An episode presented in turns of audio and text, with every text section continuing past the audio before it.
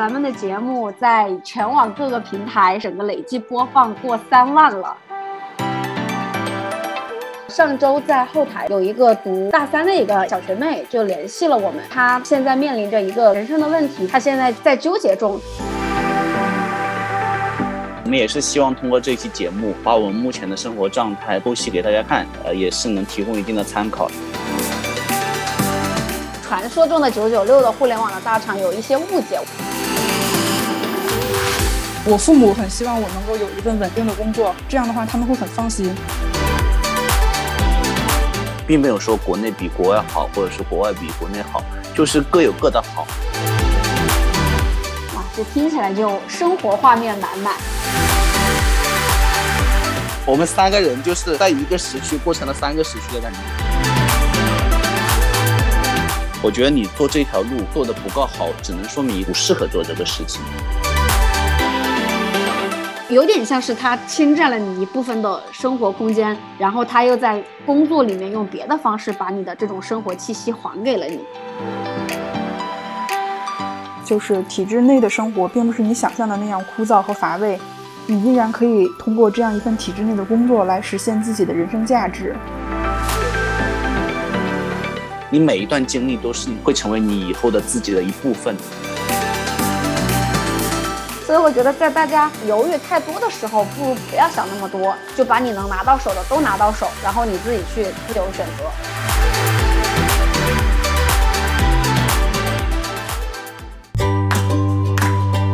闲话茶水间，没事聊聊天。大家好，这里是闲话茶水间，我是大表哥，我是揽月，我是展姐。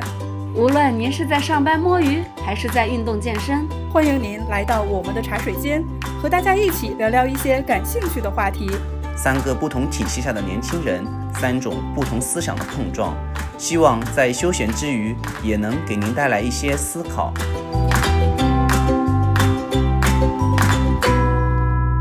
大家好，这里是闲话茶水间，我是大表哥，我是揽月，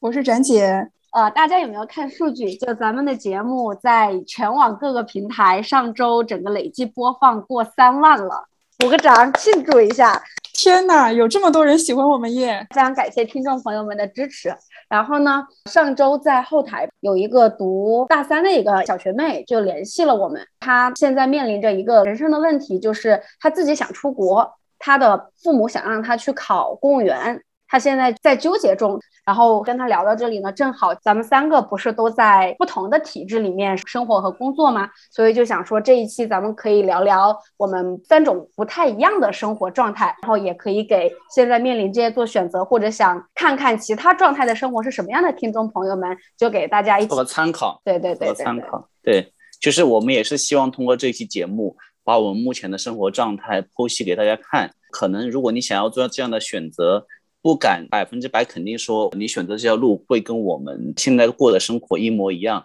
但是呃也是能提供一定的参考了。嗯，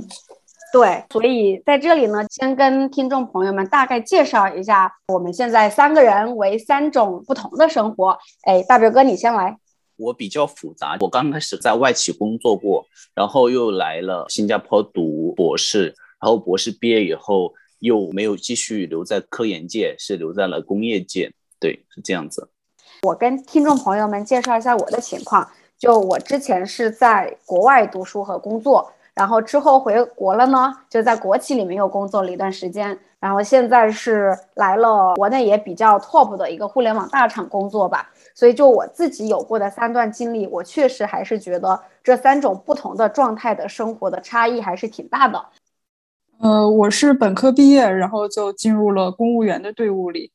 当时是在保研和做公务员之间选择了做公务员，然后之后在体制内也经历了不同的部门，然后也有内部的晋升渠道，就一直都在这个轨道上进行着。那展姐我问你啊、嗯、最近考研也是很火，当时为什么你在考研和考公之间选择了进入了公务员的队伍呢？因为我们的专业读研究生实在是太枯燥了，如果我继续读的话，我可能研究的就是马克思主义或者中共党史。所以你是觉得进一步的做理论研究并不是你期望的一个状态了？是的，而且我现在有的时候觉得我做出了一个正确的选择，因为我最近听说我们学校的博士需要发两篇中文核心和两篇 C S S C I 才能够毕业。我身边的一个朋友，他是自己已经煎熬很努力了，就是学校制定的这个论文发表要求实在是太高了，而且就是嗯，像文科类的专业，尤其是我们这种政治哲学类的专业，能够发表的渠道实在太少。当然也是我们不够优秀了，如果足够优秀就不需要这样。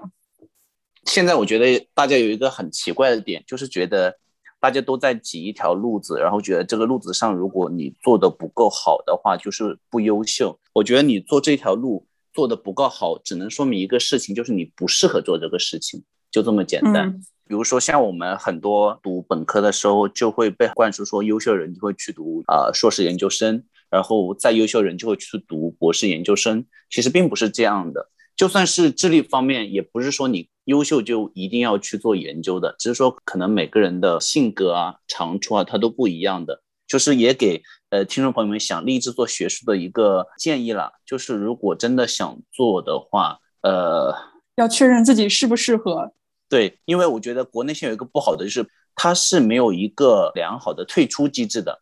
这个是我一直在横向比较和思考的问题。第二个是很多时候很多老师会忽悠你去读直博，就是读五年 的, 的我觉得大家要思考好，如果真的有听众朋友此刻就面临着说读了第一年硕士研究生，老师在忽悠跟你说想要你直博更省时间的话，我觉得你还是在斟酌再三。因为本身如果你犹豫的这个状态就证明你不确定，那么不确定的话，我这边给到的建议是还不如先把硕士读完，因为你硕士本身国内硕士就两年半嘛，你读完以后再去做抉择，博士也就三年半，这样相当于是你一共就六年。但是问题这个六年是分开一半一半的，好歹在中间的时刻你有一个做抉择或做退出的机会，否则一旦读了直博是一条不归路啊。而且很多时候我认识的朋友很多读直博的就五年进去了，时间的那个沉没成本没有了，有延毕那我就读七年。所以真的要想好，在我们这个年纪什么最值钱？时间。好一碗鸡汤。那今天呢，所以就是想给大家从一些很生活的角度对比一下国外，然后体制内，以及在互联网大厂里面、嗯、三种不同的生活是什么样子的、嗯、我想先问一下大家，大家早上都几点起床呀？说到早上起床我估计我是最早的。那不是，我比你早，我这边听了是男默女类的、哦、卷起来了大表哥你说你几点起床？新加坡的整个工业就是偏实用性，强行为了对标大陆的市场，强行把自己扭为东八区，这是其一。其二，它的工厂就是为了强行让这个机器能有更长的时间运转，都是七点半开始上班我的妈，因为是跟工人同时开始虽然我们作为研究人员是从七点半到四点半八个小时工作制，但是四点半也很明显还有工人倒班嘛。但是为了保证最早那一批我们能够跟他们齐平或者便于管理，我们七点半就要去上班。然后呢，我们是在工业区，我们住是住在市区，班车一般会提前一个小时过来接送，也就是说六点半就到你家楼下等你了。你算一下我要几点起你赢了你赢了你赢了原来新加坡人民这么勤奋。对啊，新加坡就是整体就偏务实的，然后好处就在于下班下的比较早，四点半就下班了。但是很幸运的是，最近因为疫情，所以我可以在家随便怎么搞，只要能保证正常的时间工作，只要完任务就好。那展姐你几点起床的呢？哦、我大概六点钟起床，但是我只要在八点半到单位就可以了。哇，那你提前两个半小时起床，你是要在家里做什么吗？你早上会干嘛？我早上会看会儿书，然后自己做个早餐，就是基本上会磨蹭到比如说到八点钟的时候我才开始往单位走同学们重点来了啊！如果你是一个享受生活不紧不慢的偏文艺女青年的这三个关键词的话，展姐的生活绝对是你想要的像我每天早上就非常的赶，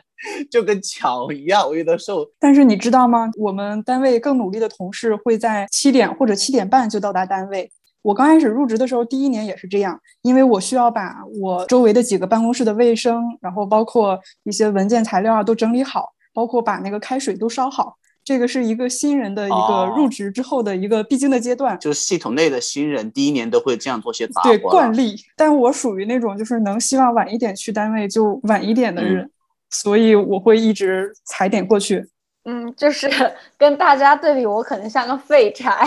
因为我们公司其实我们合同里面都是没有明确写明你的工作时间是几点到几点的，所以好像我们不同的 B U 时间可以自己来定。什么叫 B U 啊？就是不同的事业线。哦，比如说有的事业线他们可能定到十点，我们就定在九点半，但是这个也不需要打卡，所以就是你自己比较弹性，你真的不是太过分，问题都不大。所以像我这种能拖就拖，早上没有什么闲情起不来的人，像我九点半上班的话，我可能八点五十九点才起床，就十五分钟搞完就匆匆出门。对，我们比较好奇的在于互联网大厂，我们都知道工作时间比较弹性，但这个弹性一方面是你本身的时间可能早一点晚一点没关系，但是也意味着是不是加班就会比较多。嗯，这个其实我觉得真的还好。其实我觉得这个跟行业也有关系，就大家可能对传说中的九九六的互联网的大厂有一些误解，我这里其实可以跟大家说一下非那么忙的特殊时期，在日常的工作里面我见到的大部分的其实都还好，然后说比较弹性的时间的话，就我不能代表所有人哈，以我见到的和我自己为例的话，像我们早上九点半上班，中午十二点开始吃饭嘛，虽然合同里面没有写，但是大家默认是下午两点会上班，所以基本上中午十二点到两点的时间不会有人来召开会议，程序员大部分中午都是铁定会睡觉的。然后下午两点到六点，六点钟我们公司是包晚饭的，所以六点你可以去食堂吃饭，因为合同里面也没有写说你几点下班，所以其实你六点之前你不想吃饭你走也可以。你们合同没有写工作时间的？对，我印象中是没有明确写几点到几点算工作时间的。哎，那你们有考勤要求吗？没有考勤要求。不打卡吗？不打卡。你会有非常明确的结果指标呀，就是你这个季度你要完成到什么样的哦，就会有一些特定的 deliverables 你完成了就对。大家不会通过强行的打卡来知道你有没有在公司，但是肯定多多少少都是会有感知的。但你一般晚上六点以后会工作到几点呢？这个其实真的看情况，因为像六点钟去食堂吃饭，然后一般你吃完饭就会想跟同事说出去散散步，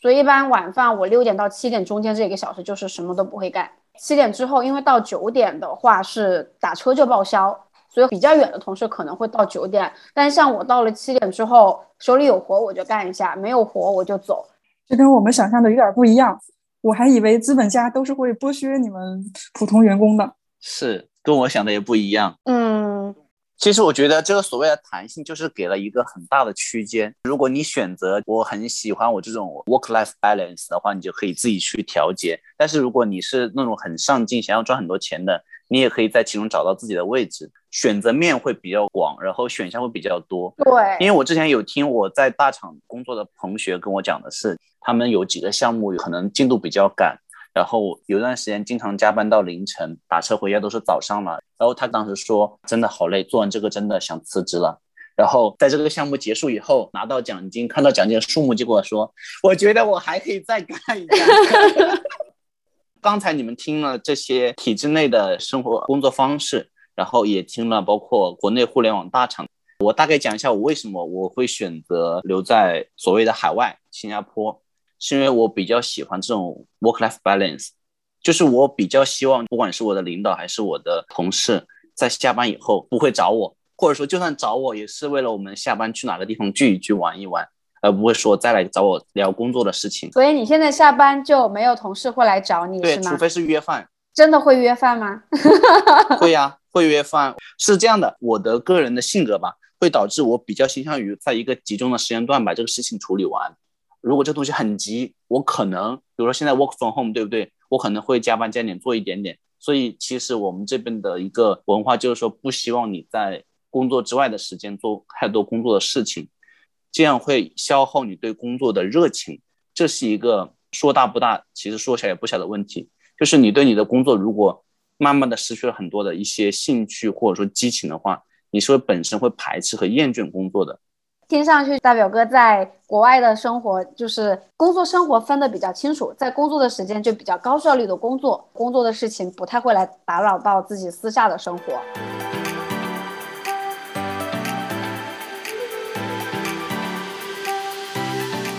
然后我还有一个比较好奇的就是大家一般都怎么吃饭呢？每天像展姐你早上自己做，那你午饭呢，你也回家自己做饭吗？嗯，不是的，午饭有食堂。哦，所以你中午也不回家。嗯，是的，其实我早饭也可以在单位吃的。我就非常好奇这种单位食堂机关食堂的伙食是不是特别好？不是的，而且是要分单位的，就是我们是一个大楼里面有一个集中食堂，然后这个食堂就会分档次，就比如说什么级别的领导对应着哪个小食堂。哦，然后我们这么明显。那你们吃饭要钱吗？没有，我们相当于是统一有补助，然后早上打一下卡，中午打一下卡。哦，那你晚上怎么吃饭呢？你晚上是也在单位吃完再回家吗？还是回家做饭呢？哦，晚上会回家做饭，因为如果是在单位吃的话，那都是加班餐。不过我们加班餐会比午饭好吃一点点。哦，但是我是不想加班的嘛，所以我肯定要回家做饭了。就大概率就是你晚饭是自己做的。嗯，哇，这听起来就生活画面满满。对啊，我现在听完就好羡慕展姐的生活。那大表哥你每天怎么吃呢？你中午也是在单位食堂吗？新加坡这边就是会有这种食阁嘛，就是我们公司附近也会有食阁。对啊。诶，食阁食阁是什么概念呢？就是新加坡这边每一个社区都会有一个吃饭的地方，我们叫食阁，就是把所有吃饭的地方集中在一起，类似于一个小食堂。因为新加坡人很多人不做饭，就会一个人过来打包全家的饭。那你午饭的时间算在工作时长里吗？就是我们合同讲就是十二点到一点是休息时间。哦，就没有说是午饭，就说中午一个小时就是休息时间。嗯，不过这里有一个点，全世界除了中国人民有午睡的习惯，或者是说东亚人民，其他国家是不午睡的，所以一般国外的中午的休息时间都会相对比较短。像我知道我前一家单位在夏天的中午的休息时间已经达到了令人发指的三个小时，十二点休息到三点。那也太幸福了吧？是因为天气热吗？呃，对，因为说夏天比较热，所以午睡时间之前是两个半小时，就延长到了三个小时，所以下班时间就从五点半延到了六点。哦，互联网大厂的食堂是什么样的？大厂的食堂，我们公司食堂其实还蛮好吃的，就很像一个大学的食堂，很大，就好几层的那种。免费吗？对，中午晚饭都是有餐补的。嗯，就不是算在工资里面，基本上正常的吃饭的话，餐补是可以 cover 住的。然后晚上九点之后夜宵也有夜宵的餐补。餐补就类似于打到你的卡吗？类似于你的餐卡里面吗？对对对对对，会打到工牌里面去。哦，就这个钱只能在食堂里面刷，然后每一顿就只能刷这么多，然后你没有刷完，你不可以延续到下一顿接着刷，就一顿是一顿的。哦，那你们下午有茶歇吗？下午四点什么，就大家一般会约去买个咖啡啊，或者买个奶茶。嗯，但这个补助肯定是没有的啊。啊但是对，正常来说的话，就公司会有非常多的团建的活动，或者是就比如说哪个同事过生日，然后哪个同事进公司满一周年两周年这种的， H R 很多时候都会买蛋糕呀，买一些小零食过来，有点像是他侵占了你一部分的生活空间，然后他又在工作里面用别的方式把你的这种生活气息还给了你，就大概有这种感觉。嗯，就是模糊了部分你的个人的隐私跟公司的环境的一个界限。对，就是营造公司就是家里的一个感觉了。对，因为可能就是他的工作强度确实没有办法让你分得那么清，但是呢，嗯，他又要还给你一些东西，我自己是这样理解的。那大表哥，你如果四点半下班，你下班了都干嘛呀？这么早的话，我去健个身咯，这健完身大概就六点半七点就吃个晚饭，然后回家就可能刷刷剧啊，看看综艺啊，然后呃，做点乱七八糟的事情，就一下就十点了，十点多我就准备要洗澡睡觉了。哇，听起来真是闲适的一天。你下班晚上会要约朋友吗？就是比如说你四点半其实是很好的约朋友的时间，但是因为你的朋友们可能不是四点半下班，就导致你那个时间就是只能自己去健身或者怎么样，就只能约同公司的人咯，就喝个下午茶什么的。这个其实是另外一个我比较想要跟大家聊聊的话题，就想知道大家非工作时间是怎么过的，比如说下班之后呀，或者周末呀这种的，就会约朋友吗？还是跟同事待着比较多，还是自己的时间偏多呢？呃，我都有，我可能也不是个普遍的例子吧，因为我这个人好热闹，就是我喜欢把朋友叫到家里面，或者我愿意到朋友家去，大家一起很热闹的度过一个休闲的时间。所以就是周末约朋友还是蛮多的，但是周一到周四这种工作时间可能就刚刚很少。嗯，对。嗯，那展姐呢？嗯，其实你这么一说我才注意到，一般如果是工作环境中认识的朋友，我会约在工作日，然后如果是真正因为爱好或者因为其他关系发展的朋友，我会约到周末啊。但是你工作日晚上你有那么多时间可以约吗？可以啊，一起约个晚饭，然后一起再逛逛街溜达溜达。哇，那你们工作真的是好舒服。现在公务员还在找我这个岁数的人吗？我也去考公务员。呃，三十五周岁以下都可以。完了，我马上。大表哥，你下了班也可以约呀。我觉得最重要的就是你的朋友们跟你的时间是同频的。但是我好像周间的晚上，我更倾向于把这个时间留给自己。嗯。就是其实我觉得人分两种呢，我之前有看过一个文章说，人并不是以内向外向分的，人是以你社交是否消耗能量来区分的。如果你处在人群中间，不管你是跟人家交谈还是你独处，如果这个过程不消耗你的能量的话，你其实就应该属于外向型生物。我为什么平常不愿意，是因为我其实是一个内向型的生物，就是我跟人群相处是需要消耗能量的，那么我平常需要积蓄我的能量啊。如果周一到周五不是独处的话，我可能周末就没有那么能量去跟别人相处。而且我觉得这种人还是蛮多的，就是很多人其实不管是内向还是外向，他其实跟人接触都是要消耗能量的，这就是所谓的一点点社恐吧。嗯，我之前的一个感觉就是有的时候可能会被迫内向。之前如果你的朋友都跟你是同一时间差不多的生活作息的话，像我晚上回家你想独处你就独处，但是哪天晚上在周间的时候，突然今天晚上你想要约朋友出去看个电影，你想要约朋友出去吃个饭，然后这种时候你会发现他们没有下班，嗯，你就约不到人。然后比如说像我现在在互联网公司工作，我的时间就跟你们俩就很不太一样，我就比较晚间作息。然后像这种时候，我有的时候九点下了班回来，呃，洗漱洗漱，十点想打个游戏，然后有可能你之前那些在体制里的朋友们，对他们就要睡觉了，就约不到。对对对对对，你约我也约不到了。那个时候那时候我跟展姐都已经入眠了。是的，那毕竟是六点半要起床的人嘛。这边给大家讲个我们三个人的日常，就是我每次讨论议题啊，呃，因为我很早起嘛，然后早起完我基本上我大部分的工作我会在早上七点半到十点半之间解决，然后大概在十点半以后就开始有点摸鱼，然后我就会在群里面狂轰滥炸。然后展姐这个时候可能也是刚刚上午的 tea break 的时候就回我，但是揽月这个时候可能还是睡眼惺忪的刚上班或者在睡觉。然后等到了晚上晚上我跟翟姐都已经入眠了，揽月就会在群里面咚咚咚咚咚咚咚咚发很多这种 message。 你别人早一看，揽月半夜十二点一点在发消息。我们三个人就是在一个时区过成了三个时区的感觉。这就是真的是工作性质导致的时差。这就是时差朋友。嗯嗯，对，幸好就是大表哥还在新加坡，就这个真正意义上的时差还没有。要是真的像比如说你跟在美国的朋友，基本上一天就那么一到两个可交流的时间，哪一天忙错过了就是周见朋友了。所以索性我们还是在同一个物理的时区里面。嗯，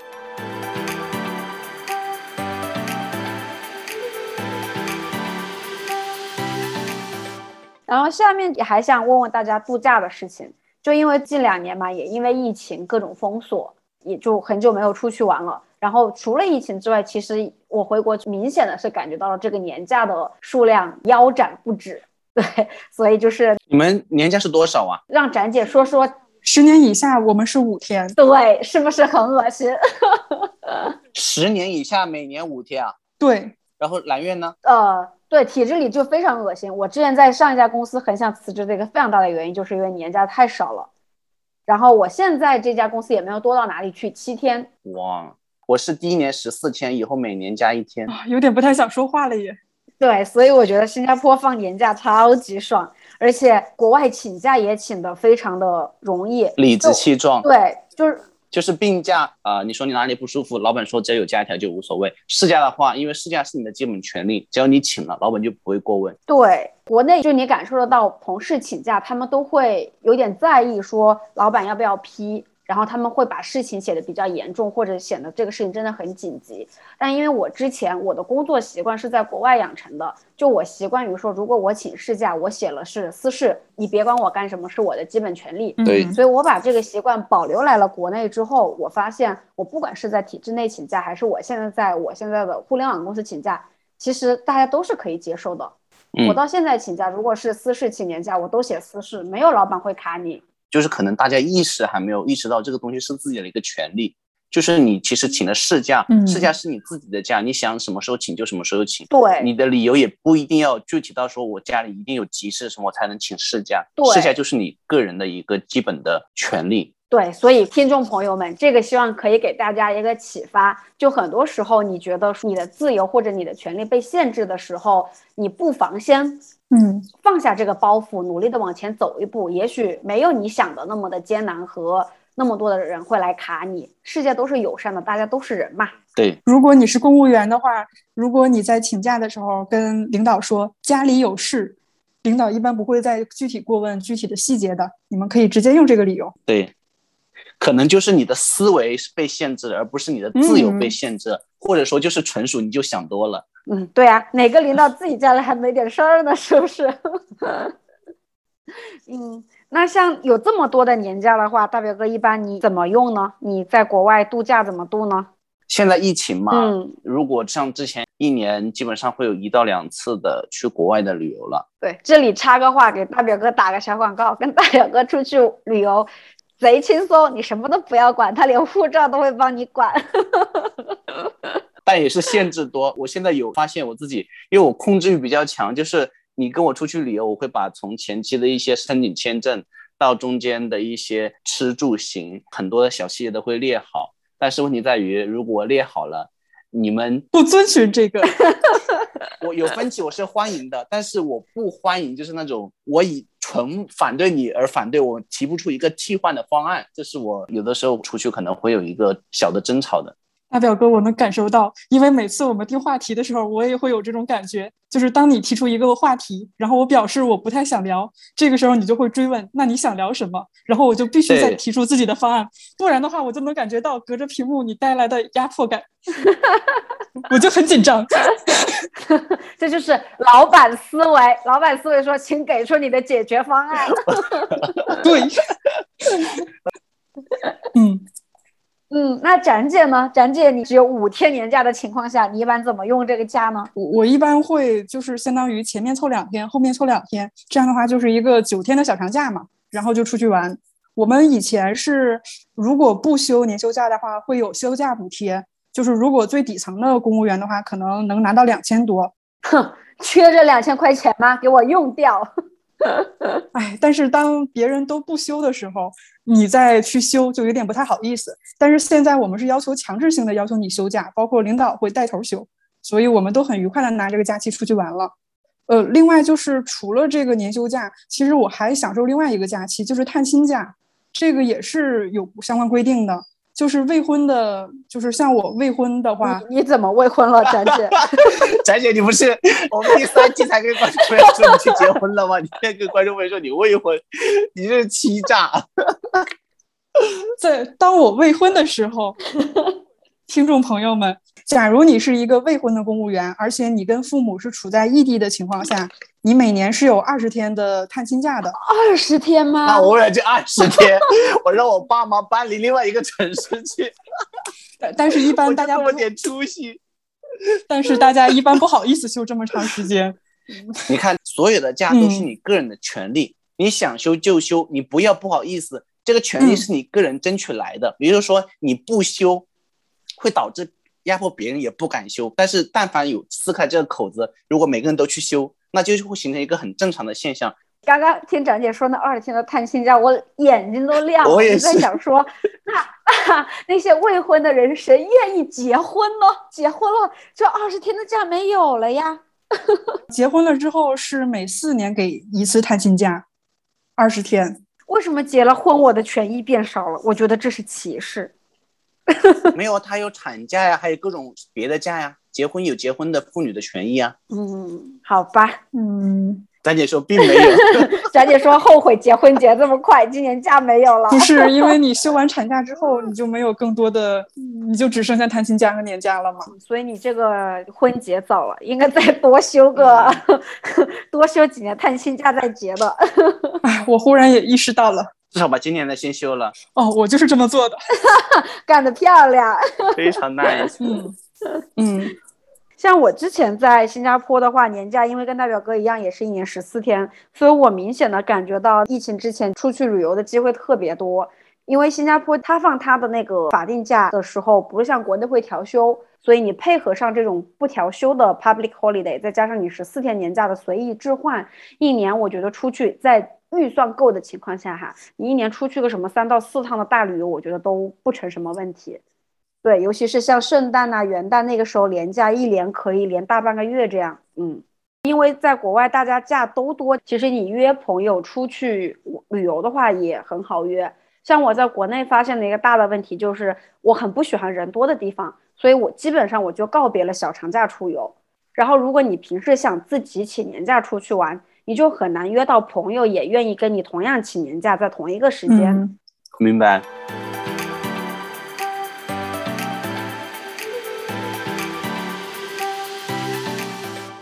就刚刚大家都聊了各自不同状态生活里的一些细节问题，就是想这样 formal 的采访一下大家，你对你现在整个这种生活状态感觉怎么样？我先来吧。嗯，就是虽然我刚才讲了很多我在新加坡工作的好处，但是其实并没有说国内比国外好，或者是国外比国内好，就是各有各的好。但是呢，在于你怎么去取舍。像我现在在这边，我可能会有一个顾虑，就在于目前在外企工作，你可能可以预见你的天花板，就你很快会达到你的瓶颈，然后再往上可能就很难了。但是真正我觉得你要拼要搏要去赚大钱，基本上我觉得国内的机会确实还是多很多的，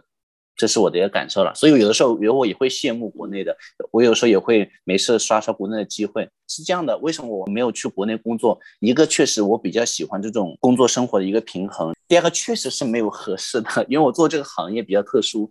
或许再过个几年我也会回国不揽月的后尘去回国效力也不可知。对，欢迎回家。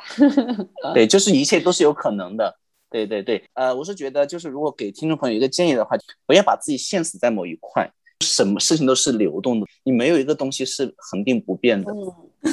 很多时候你把自己的思维定死了，你做事的方式以及形成的结果也会定死，反倒你把思维放开了，你的东西就开了。又熬了一碗鸡汤，对不起。说得好。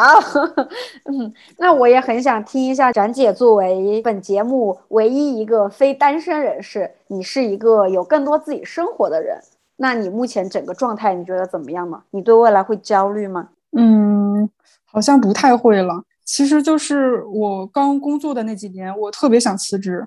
就是我父母很反对的，他们是很希望我能够有一份稳定的工作，这样的话他们会很放心。但是我当时是挣扎了很多年，最后还是选择了留在这里。然后当时我还犹豫过，就是要不要去支教，然后也给自己一个转向的机会。因为最开始进入体制内之后，我对自己的工作最大的质疑就是我们重复的那种程序性的东西太多了，然后我感觉到它创造的实际意义就不是那么多。当你把自己所有的时间都耗在一件感觉没有那么多意义的事情上的时候，就整个人会不是很快乐。但后来我也能想到，就是就哪怕是我觉得再没有意义的工作，它也是这个社会运转的一环。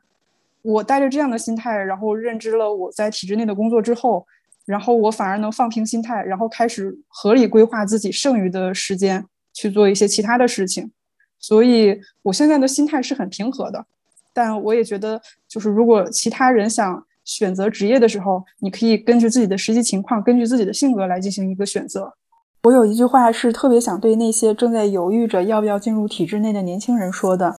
就是体制内的生活并不是你想象的那样枯燥和乏味，你依然可以通过这样一份体制内的工作来实现自己的人生价值。其实每一天大家都会面临一些挑战，而且有很多困难团体，有很多弱势群体等待着你去帮助，比如说妇女儿童权益保护，比如说疫情，比如说正在热播的小黑风暴，一些类似于这样的工作都等待着你去完成，而完成这些工作依然需要你付出大量的努力和热情。我还想纠正大家对于体制内生活的一些刻板印象，就比如说那种一本小破书一坐一上午的情况基本上是不存在的。我和我的同事们都承担了大量的工作任务，尤其是当一些专项行动还有大型活动开展的时候，我们也面临着加班和巨大的工作压力。而且我们能认识到自己的工作具有巨大的社会影响力，所以我们在处理工作的时候是非常审慎的，一条不走心、不接地气儿的工作要求，就会成为明天人人吐槽的奇葩政策。我们对自己的要求也是不能混日子，要认真负责。嗯，我也很同意刚刚大表哥说的，大家年纪很轻的时候不要把路走死了，都试试。很多人都在纠结说，我要不要考公务员，我要不要出国，我要不要考研。那我就觉得你都想的时候，你要是有本事，你厉害，你都拿到手呀，你拿到手再选。我一直都觉得说你的选择没有到手，然后你反而在这里纠结，哎呀，我要选哪个选哪个，我就很好奇怎么着了，机会是到你手里了吗？你是已经有资格可以挑挑选选了吗？是的。所以我觉得在大家犹豫太多的时候，不如不要想那么多，就把你能拿到手的都拿到手，然后你自己去自由选择。因为我跟揽月的经历比较像，其实我们都有过各种各样的一个尝试，然后在各种尝试以后，也是慢慢逐渐去找自己想要的那个东西。我非常同意揽月那一点，也是很想听众朋友们能够听进去，尤其是还在纠结做选择的朋友，就是说如果选择并不在你手上，你这时候纠结，说实话就两个字，矫情。反矫达人大表哥。然后像展姐说，她当时也纠结过说要不要去支教这个事情。我在大学的时候给自己大概有一个目标，就是说如果我之后多少岁我不能挣到大钱，就我不能实现某一个程度的自由，我就去乡下支教，就我要实现另外一个维度的伟大。你如果有这种想法，你整个人就你你somehow觉得自己有个退路，就相对来说不会有那么焦虑。对对。然后第二个是结合大表哥说的，就人永远让自己保持一个有选择的权利，是让自己不会那么焦虑的一个方法吧。就像我是尝试了说在国外工作，然后在体制里工作，然后现在在互联网大厂工作，就我自己是真的觉得我每一份工作和每一个时候的生活状态我都觉得很 OK。 我保持我自己很好的状态的原因，就是永远会想着我会努力去适应你，但是我真的不开心了，大不了老子走，就永远有这个想法在。嗯嗯嗯。如果真的是有听众朋友真的是在焦虑想要做选择，其实如果是我的话，我会给两个建议。就第一个建议是，你每一段经历都是会成为你以后的自己的一部分，就这一部分会成为你的性格特质也好，成为你的内心记忆也好，成为塑造你这个人之所以为你的这个元素也好，就是你每一段它都不会被浪费。就是你要相信你的人生每一段，只要你在过那一段的时候是认认真真在过的，不管是怎么样，它都会是你整个人生不可或缺的一部分的。第二个就是一个更高一层，就是说就是比如说你读书的时候，你老师会教你说你要做长远的规划，但是我这个时候想泼一盆冷水，就是你没有什么东西真的是你能够真正的计划到三到五年以后的。很多时候你的人生会随着你的包括你的境界的打开也好，或者说你的境遇的不同也好，它会有各种各样的意外跟变化带过来，这个是在你刚开始做计划的时候你预想不到的。所以说就像刚才揽月说的，你就不要把自己过死了，你越过越开，越开你就越有选择，越有选择你就越不会焦虑了。嗯嗯，那这一期的节目我们就到这里了。就如果听众朋友们对于刚刚呃我们说的这些话题还有兴趣的话，可以在我们的评论区留言。这里是闲话茶水间，我是大表哥，我是揽月，我是展姐，我们下期再见，拜拜拜拜拜拜。